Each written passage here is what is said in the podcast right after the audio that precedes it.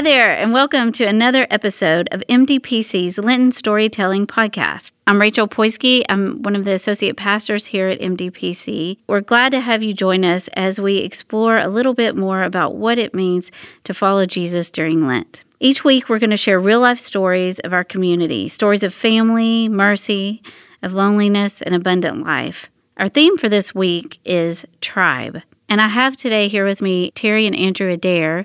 They are founders of the Antioch Partners.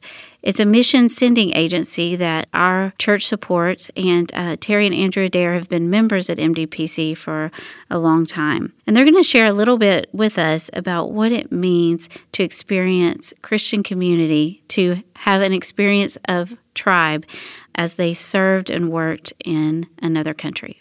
Andrew and I have experienced Christian community in some unique ways. One experience that comes to mind was when God gave our family the opportunity of spending almost 10 years serving as missionaries in Central Asia. As we lived and worked among the Muslim peoples of that part of the world, we saw God do amazing things. But without the support of our tribe back home, an incredible community of churches and individuals here in the U.S., which included MDPC, we wouldn't have been able to function there, much less thrive. The church, our tribe, this community of Jesus followers, is an amazing and powerful reality.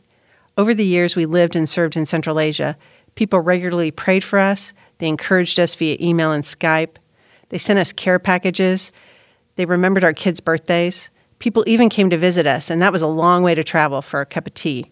I'll share one example about prayer. After we'd been there for about a year, I sensed something wasn't quite right physically one of our doctor friends there checked me out, but because the diagnostic capabilities there were so limited, he consulted with several doctors here in the U.S. via email, and they decided I should come back to the U.S. immediately for further testing. So I did, and the testing confirmed I had testicular cancer. By God's grace, because it was detected early, all I had to do was surgery and some radiation, and within 10 weeks I was back in Central Asia. Just after I had arrived in the U.S., a woman on our prayer team shared that God had woken her up in the middle of the night, about a week before my arrival, and had prompted her to pray. As it turned out, God had woken her up and prompted her to pray at the exact time I was meeting with our doctor friend there in Central Asia. Clearly, God was at work in all of that, and we're convinced God used that woman's prayers and the prayers of many others to help me get the medical care I needed. Another example of how God used the Christian community to bless us was an older man who essentially became an adopted grandfather for our kids. My father died when I was in college, and Andrew's dad died in 2001, and this kind man stepped into the gap to be a grandfather figure for our kids. For each of their birthdays every year, he always sent them a present and a card.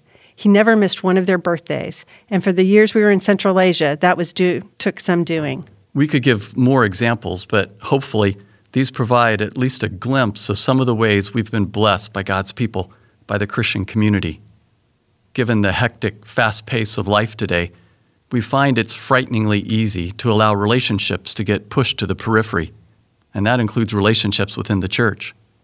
When we allow that to happen, one consequence we've observed in our own lives is that we end up without the kind of deep relationships that are vital if we want to experience the fullness of life God intends for us. We need Christian friends alongside us who know what's going on in our lives the good, the bad, the ugly. Christian friends who have the freedom to speak into our lives, even when it's things we don't want to hear. We need Christian friends who will really pray for us, who will be there for us, and who won't give up on us. Terry and I definitely want to continue growing in our experience of authentic Christian community and we're thankful to be a part of a tribe like MDPC, where there are others who share this same passion.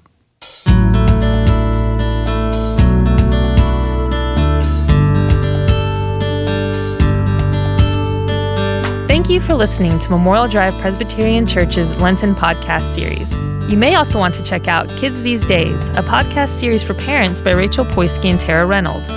To learn more about our church, visit mdpc.org.